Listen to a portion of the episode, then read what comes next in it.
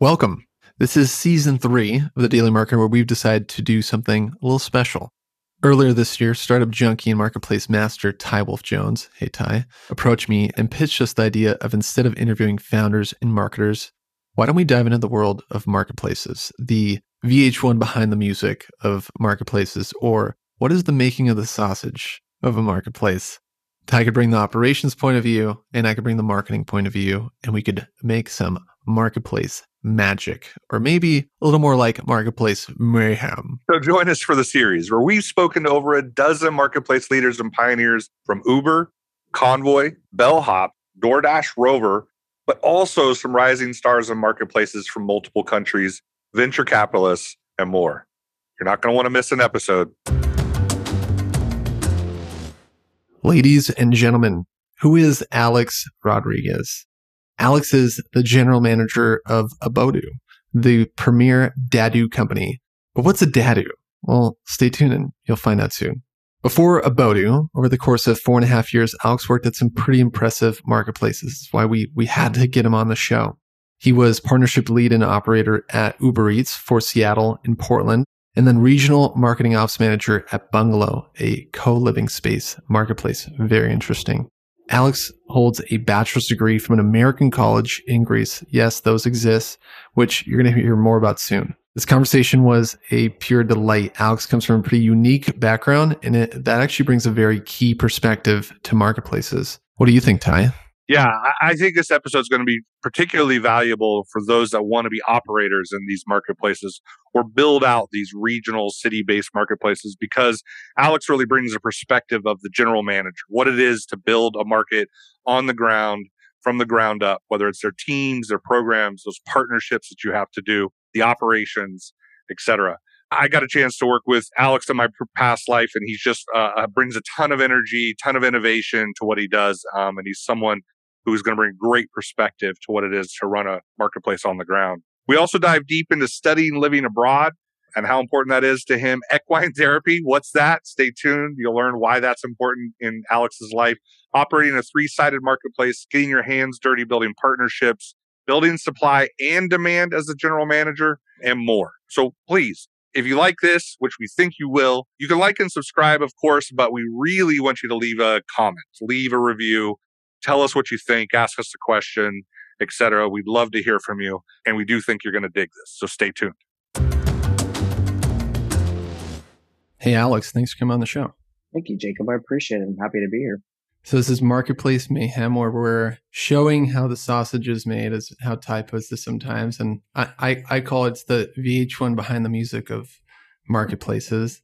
I, I, I personally am really passionate about Abodu because I'm in the process of trying to buy a house and I'm I'm getting close to it and it's it's for it to become a rental income. So I, I think I could one day be your I could one day be your customer. Uh, Let's do it. we'll be yeah we'll be in touch. Uh, so we thought we'd start with the conversation with something a little different. So what was it like going to school in Greece? Uh, and and maybe this will lead to nicely into it. Seems like you have a passion for travel. You worked in the travel industry, different cultures, you know, four different languages. T- tell us more about going to school in a different country. For sure. So it really just kind of starts off with my background a little bit. My mother is Italian. My father's Puerto Rican. I grew up, you know, I'm second generation American. So for me, it, these European cultures or just foreign cultures in general are very close to home. And when I was going to college, I just kind of knew that the American college thing just wasn't my thing. I knew I always wanted to go abroad and I knew it was, I wanted to experience a culture that I had absolutely no clue about, none whatsoever. Um, and I had a passion for art history and archaeology. So everything just kind of blended together in a really organic way. And I chose Greece. Um, I'd never been there before. I did not speak the language. I applied to the school and the first time I saw it was the first day of orientation. And Greek seems like a pretty hard language to learn because it, it has visually the letter system is totally different. Visually, yes, but it's not like the Asian languages or the Asian scripts, right? Where for me, I find those to be incredibly difficult. At least if you memorize the shape in Greek, you know what the sound is. Greek is very phonetic. Hmm. So no matter how it's spelled, you know how it sounds. So you can pronounce it. Um, but apparently I found Greek to be incredibly easy, but apparently it has been voted harder than Mandarin. Hmm. Oh, and wow. I, I, I, for the life of me, cannot believe that. Yeah, I'm, I'm trying to learn a language right now. I've been for a couple years, and it's a Slavic language, but it's it's Czech, but it's it does not look as hard as a different Slavic language like Russian, which yeah. I, I I think they both are intimidating just by the way they look. Yeah, Cyrillic. They they kind of branch off from that original branch of language. That's my nerd in me. so so what was it like going to, and it was the full four years was in Greece? Yeah, full four years. I started freshman to senior. Um, that was probably of all of my background in the years uh, that I that have brought me to this point. I would say that that has been the most transformative period of my life. 18 years old to have your parents drop you off in a foreign country where you don't know anyone or speak the language. My parents were losing their mind, but wow. I was just excited to finally get an opportunity to build myself quite literally from the ground up. This was a, the Alex hmm. that I got people to see that I was able to build for myself. You know, even before I knew who I was, right? 18 years old or a child. but um, it was fantastic. You know, being able to study art history and archaeology in the country where it began. You know, my my classroom wasn't the study hall. It wasn't a projector. It was walking through the Acropolis, walking through the Agora. And because all of these teachers were, you know, local archaeologists and within the community, we were able to get behind the rope and get to experience it from a way that was completely beyond, like completely different from the average tourist. So it, it was completely invaluable. And then being in Europe and having the proximity of all those other countries that are a 20 euro flight away. you know, you can go to the Louvre, you can go mm. to, you know, the British Museum, you can go to all of these museums that have artwork that my whole life I'd seen in a book. So it, it was really, really transformative. And also Greece itself, culturally, it changed me. Uh, mm. we have a word in Greek. It's kefi and your kefi is that like, it's your spirit, it, but it's that thing that, you know, excites you. It's that fire that's inside of you. Mm. And, um, I, I, I ignited my kefi. I, it turned nice. me alive. It taught me how to live how to relax, how to have fun, how to really just let those character traits that make you happy and make the people around you happy really shine through. Wow. Everything you're saying, I can relate to. I, I, studied abroad for a little bit in Norway, and there it was hard because it was winter time, and I kind of went through this like felt like a rite of passage of depression, and then returning home and feeling like I found like this this this the kefi like I, I felt like I had this fire and I feel like I've still I still I have some of the flame now still. So that's that's really powerful here. It sounds like it was transformative because you got to write and live to your own script at a relatively young age, right? Mm-hmm. Yeah, I mean, there was always one version of me that existed, you know, for a very long time. You know, there was a perception of me and I was different. I stood out and I was either, you know, I had, had promoted it or I was subject to it, right? Mm. Until I graduated from high school. Finally, when you go to college, this is the opportunity for you to truly develop the person that you want to be, or at least portray that person to everyone mm-hmm. around you. And for me, it was like, you're on the other side of the world, man. you could literally be anyone you want yeah. right now. And it was great. It was like having a blank canvas the hard part, I will say, is coming back, was coming back to the States. Yeah. That was very difficult. Reacclimating back to this culture is difficult. what in particular was hard about it? Or if, what comes to mind Greeks, when you say that? Greeks have a very, and I mean, I, I'm pretty sure that this is well known, but Greeks have the mentality of work to live, whereas Americans live to work. They sit at cafes, they take long times at dinner, You know, they don't order individual entrees. It's a bunch of plates that go into the middle of the table because it's not about you going to this place and eating it and having the experience all to yourself. It's about sharing that community and the people that are around you. And to now come to a country where smartphones also hit Europe much later. Mm. So to then come back to a, com- a country where the iPhone was just starting to really bubble up and have people sitting at a table on their phones the whole time. It was just mind blowing to me, mind blowing. Wow. And also, I mean, like to be really candid, when I moved to Greece, I was completely blown away. Like they smoked in hospitals. I went to visit a friend's grandmother and she had an ashtray on her the, like, oh, on the table. The doctor walked in with a cigarette. It was right. just, it was a, com- a, a, complete cultural reset for me. And mm. I just found it so entertaining. Oh, that's that's phenomenal. I yeah, I, I, the the dishes thing, like eating at a restaurant, I feel like in America we're very that logical. Not, very logical not, brain. It, it's like completing the dish. It's like I order my dish, it oh. comes to me, I eat it all. I put my mm-hmm. fork and my spoon in a certain way to signal that I'm done. We get the bill, we walk out of here. It's like it's it maybe it doesn't have to be such a straight laced narrative, right? Mm-hmm. Yeah, and there are even some people here in the states that are like, "No, you can't have anything that's on my plate." Yeah, and right, that's right. like accepted. share it all. Yeah, yeah. Now the sharing yeah. thing is pretty interesting. Like big, big plates. I didn't even think about that, but um, yeah, obviously a, a, cultural thing, right? We believe in the individual here in America. Very, Dinner takes four so. hours. You know, you're there wow. for over an hour at a restaurant. That the waitress is like, here's your bill. No rush. Right, right. no rush. I love those restaurants where it's the five course Italian meal. And I know they have that in in Greek culture too. I I yeah. I, I, always want to go to those places over mm. the typical American restaurant.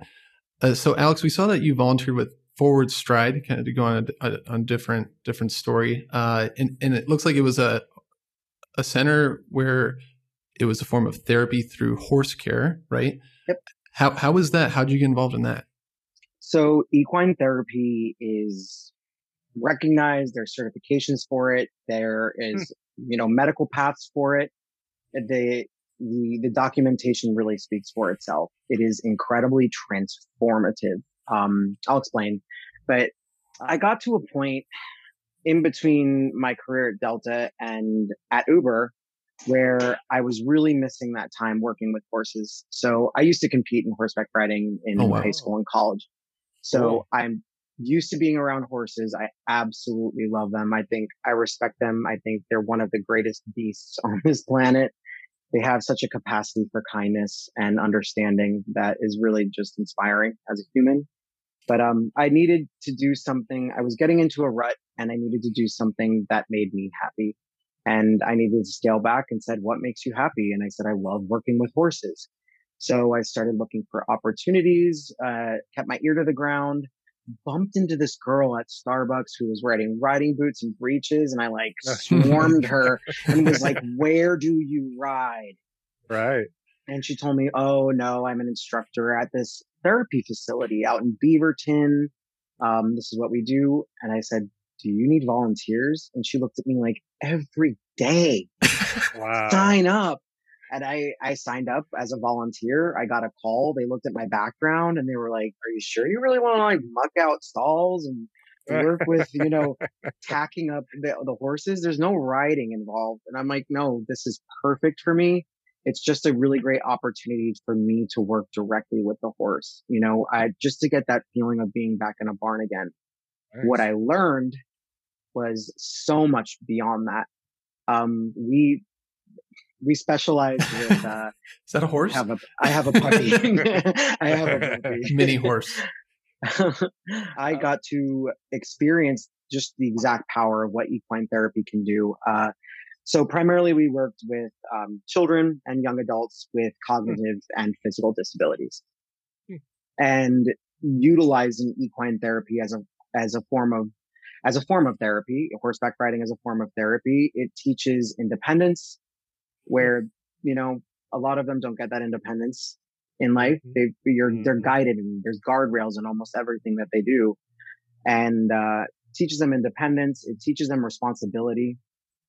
It also, um, it, it really builds up that confidence to be able to do something uh, on their own. But beyond that, it was for me, it was the magic of seeing the the physical, you know, mm-hmm. transformation of what it can do. I don't think a lot of people realize just how physical horseback riding is. Right. You see somebody up there, and you're just like, "Oh, that's fun." You are engaging almost every single muscle group in your body, and trust me, if you ride as long as we do during a day, you'll feel it the next day and the day after that. Just how many muscles you use when you were riding. Wow. So there were a lot of children that maybe were not developing in a way of, you know, certain aspects of their body were not developing or Mhm. just to be able to see these muscles get that constant work and then to be able to develop and build out that strength that otherwise would not have, you know, it would have taken forever to accomplish. I just say the rap, the rapidity, the rapid nature of the transformation that I saw in such a short amount of time really pushed me to just be completely blown away. You're it was wild. It was, thank you. Yeah, you're, Thank yeah, yeah, you. you're you're really nice to listen to. I appreciate that. Sorry, what were you going to say in regards to it? I, I think that was it. Broke your So, thought. when did you get started with horses? You said you grew up. Did you grow up horseback riding? So not my whole life. I grew up in New Jersey and uh, central New Jersey, and there is a county kind of. It's called Watchung Reservation, and it kind of makes me cringe. It, it's not a native, it, you know, it's not a first uh, world. It's not a first peoples reservation. But it's called Watchung Reservation. I'm sure it was at one time, but uh, it's operated by the county, and there are all these trails. It's huge Hmm. all of these trails inside and I lived right by it. And my dad and I used to go in and we do, used to do a lot of hiking. This was around 13, 12 years old. And my dad and I were on a trail and we started seeing like horse refuse and we started seeing like the, you know, the hoof prints in the ground. And we're like, Oh my God, people riding horses through here. We knew people used to do it in Central Park, but we're, we're like, wow, that's wild. And then as we got closer, we started smelling the horses and my dad's like, let's go check it out. So we went and we checked it out and we were just watching them practice and there were people on horseback jumping over five foot, six foot fences. Uh, it's, it's show jumping. And I remember my jaw hit my chest and I just looked at my dad and I was like, I want to do that. Really? That's what I want to do. And then my dad like seizing on an opportunity because I was never really athletic, seizing on an opportunity. We ran into the office, signed me up for summer camp, and that was it. That was the end of that. Yeah, I had it in my. I, it it was in my blood. It I the the speed in which I grew in leveling. It just came naturally. Hmm. Nice. Because So all through high school, from Yeah. from 12, 13 on, you were riding Mhm. horses. Yep. Wow. Wow. as much as I could. Last year, I took um, when we had that little window where we were able to do things in COVID Mm. during the summertime. I took an intro to polo cl- uh, clinic Oh. at the Seattle Polo Club down in Enumclaw, and Wow. That was a wild experience. How was it? Yeah, I was gonna say, how was it? Like that seems like a different skill. Yeah, different set of ter- skills.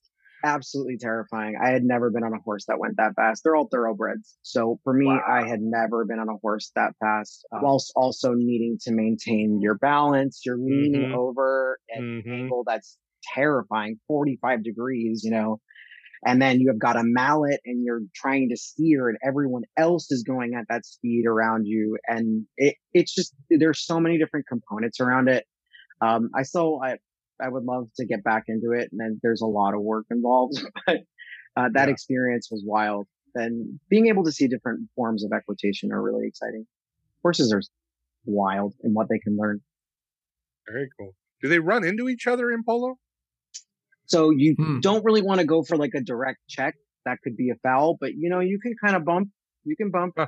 You got to be careful. Like my Right. horse into your horse, or like Yeah, somehow into the you? side. So, like, okay. If you want to get somebody off, so basically, mo- the most important rule in polo is that you can't come from offside of the trajectory line of the ball. You can't come from outside and try and hit the ball.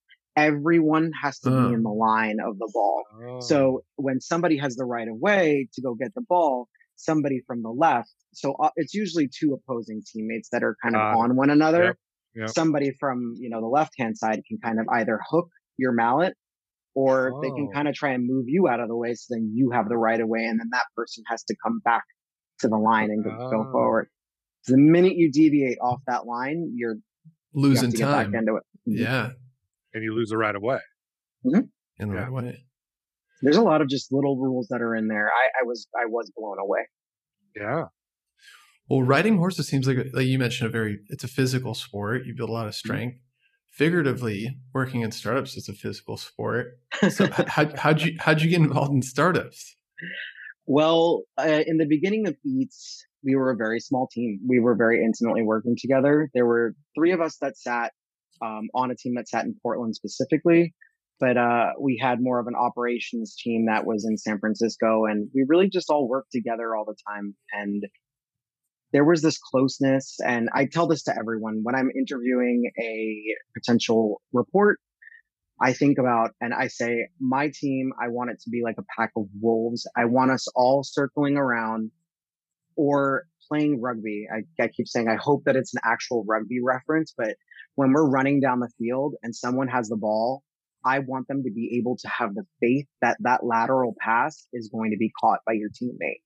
Mhm. And there was not one moment at Uber where that did not happen, especially on my team. I- there was a level of trust and just coordination that happened, mentorship that inspired me and really forced me to raise myself to a bar that um, I never really thought that I could hit. So once I left Uber to kind of gain more experience and get myself out there um, and learn more, and get more responsibility, uh, I started. I naturally gravitated towards the startup. You know, Mm-hmm. I missed that fast pace, like run at all costs, grow at all costs, you know, scale, scale, scale. It's exciting. It, it, it really does become kind of addictive at some point. So Mhm. the downside of that is once you start to scale and once it starts to, you know, level off and plateau, all of a sudden you're not getting that hit anymore. So then the next startup comes and then the next startup comes. So it's, Yeah. that's really, that's it for me. I think, um, especially when it comes to operations and being able to flesh out a market, uh, it's, it's that, it's that climb that really is exciting. Cool.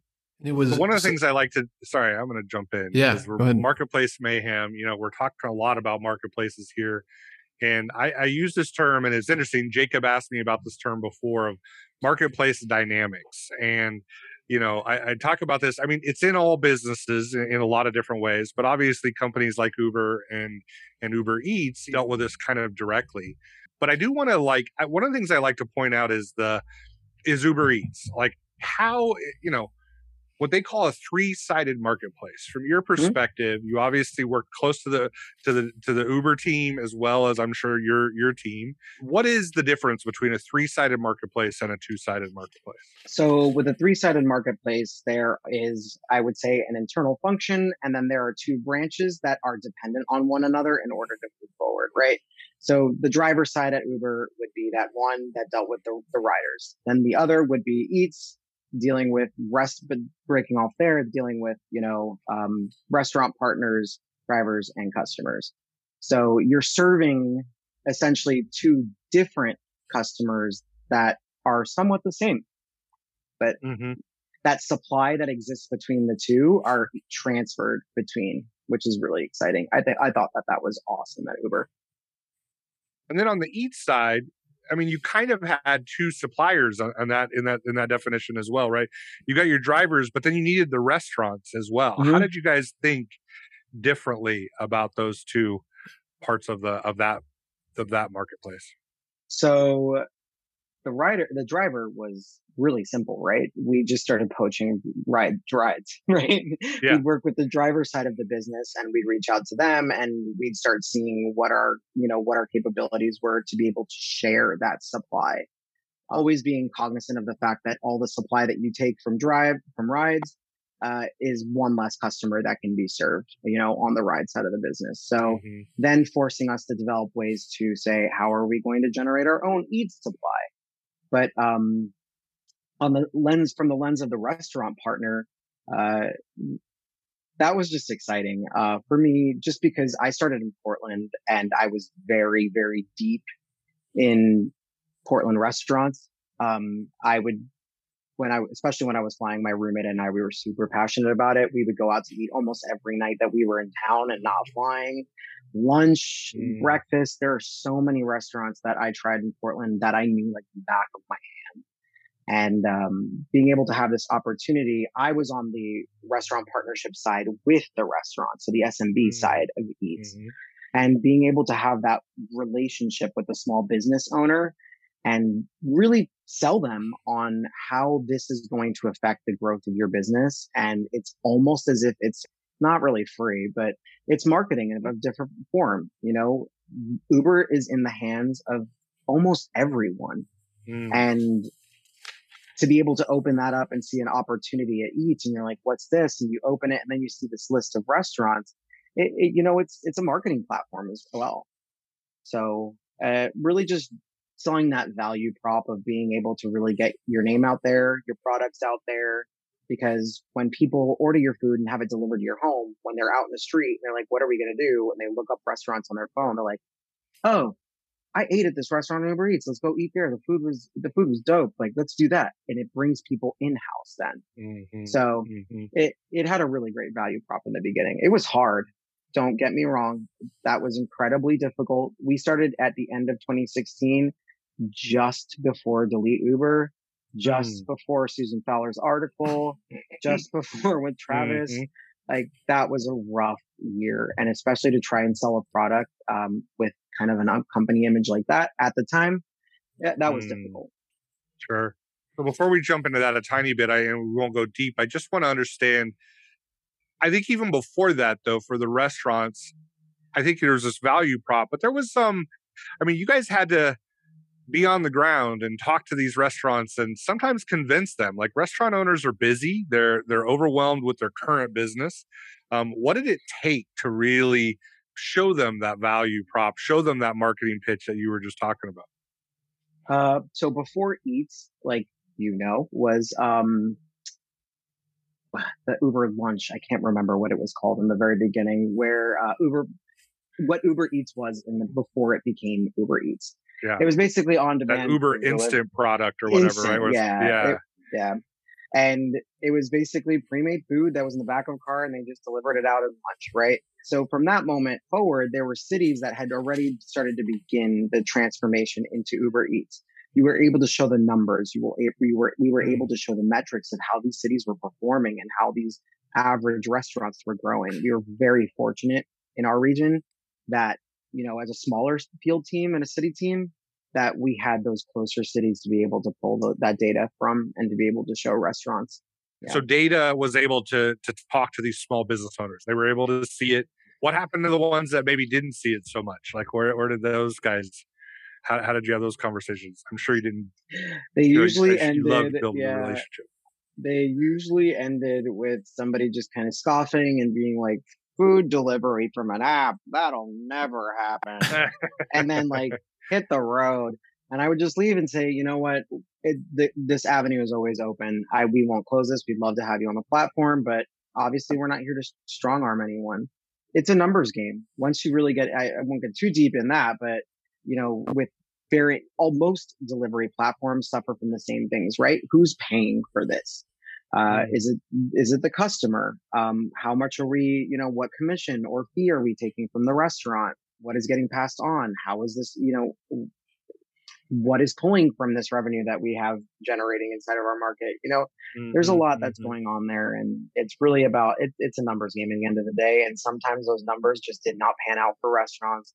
The margin of a restaurant is so terrifyingly low mm-hmm. that you know even a half a percent, even a percent, kind of makes a very lasting difference. So, yeah, so you had to really show your value um, for sure to these guys. Yeah and then you did you you you you admitted that you were there during this kind of tougher time of the mm-hmm. marketing of the overall brand um, mm-hmm. here you have all these relationships with these other small businesses locally you know how did you maintain those relationships and and and salvage what you could there it was a matter of really just being present and answering questions, being communicative, right? Being open mm. and transparent with them. Don't give canned responses. They don't want to hear PR responses. You know, they, mm-hmm. these are your business partners. They want to be told straight. Tell me what's going on and what's going to happen here. Um, and that's always something that I brought into my business practice, right? I have always talked to people very directly, very bluntly. I, you know, I'm originally from New Jersey. Like I said, we, the filter is very hard. So yeah. I, I've always had that kind of relationship with my business partners. And I hope that that is what respected, you know, would help to build that level of respect between us. Sometimes it didn't always go well, right? Sometimes that conversation did not go well. And, you know, we had to make difficult decisions to part ways. But especially in the beginning, you know, we, mm-hmm, we really were mm-hmm. trying to prove, we were trying proof of concept, right? And that's always scary and that's always difficult. Mm-hmm. You know, as we started to generate that that, that business. And as more and more people started to reach out to us in order to join the mm-hmm, mm-hmm. platform, mm-hmm. that's when things just really started to get super exciting. Yeah. You knew you'd turn the corner and show that Finally. value in a different way. Yeah. Right. Yeah. Right. Well, and then you kept at it, right? So, you know, obviously you went through some uh, key periods of Uber. We all know um, today the story of Uber and, and the success that it still is. Um, uh, and and and the rocket ship that it was, like you mentioned a minute ago, of kind of going. Mm-hmm. But then you jumped into other things, Wrench, um, Bungalow, uh, and now you're there.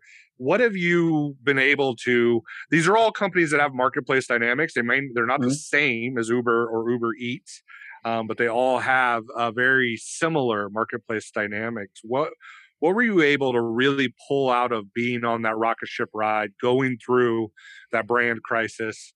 Um, and taking into your other uh, gigs since then? What are your key tips and tricks there?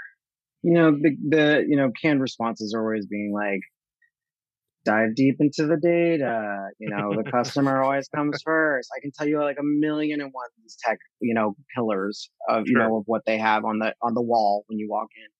But for me, um, the thing that I learned the most was roll up your sleeves, cuff up the bottoms of your pants and get ready to be knee deep in it because, hmm. you know, sometimes you're going to have to be the one to make this thing move.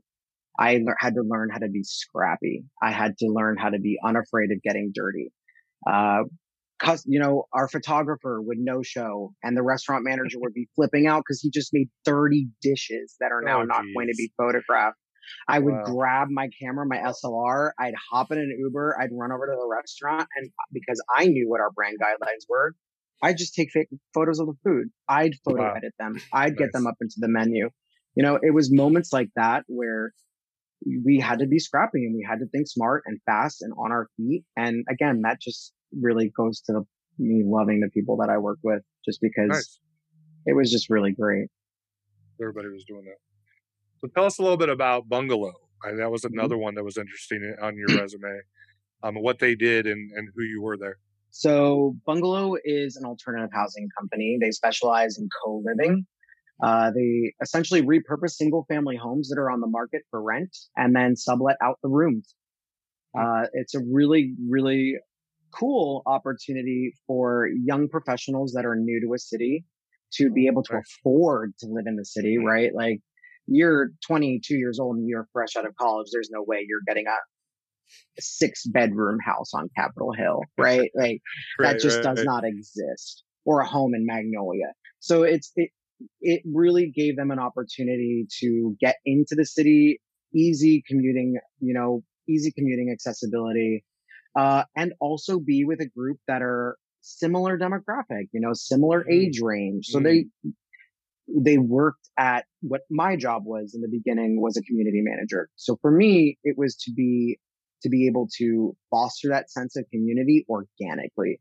How are we going to build this without sending out a letter being like, all of you need to be friends, friends, friends, friends?